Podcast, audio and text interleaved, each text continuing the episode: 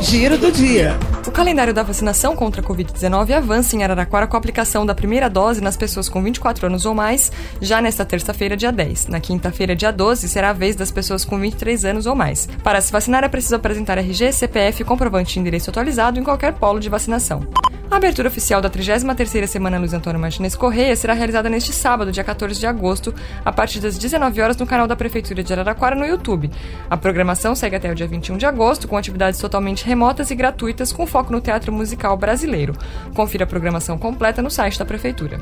Coletivo Lixo Zero Araraquara, com apoio da Secretaria Municipal de Meio Ambiente e Sustentabilidade e do Departamento Autônomo de Água e Esgoto DAI, realiza no próximo sábado, a partir das 8h30, o Dia Lixo Zero. A ação tem como principal objetivo o compartilhamento de boas práticas ambientais com a conscientização da população de várias faixas etárias. Saiba mais no site da Prefeitura. Giro do dia.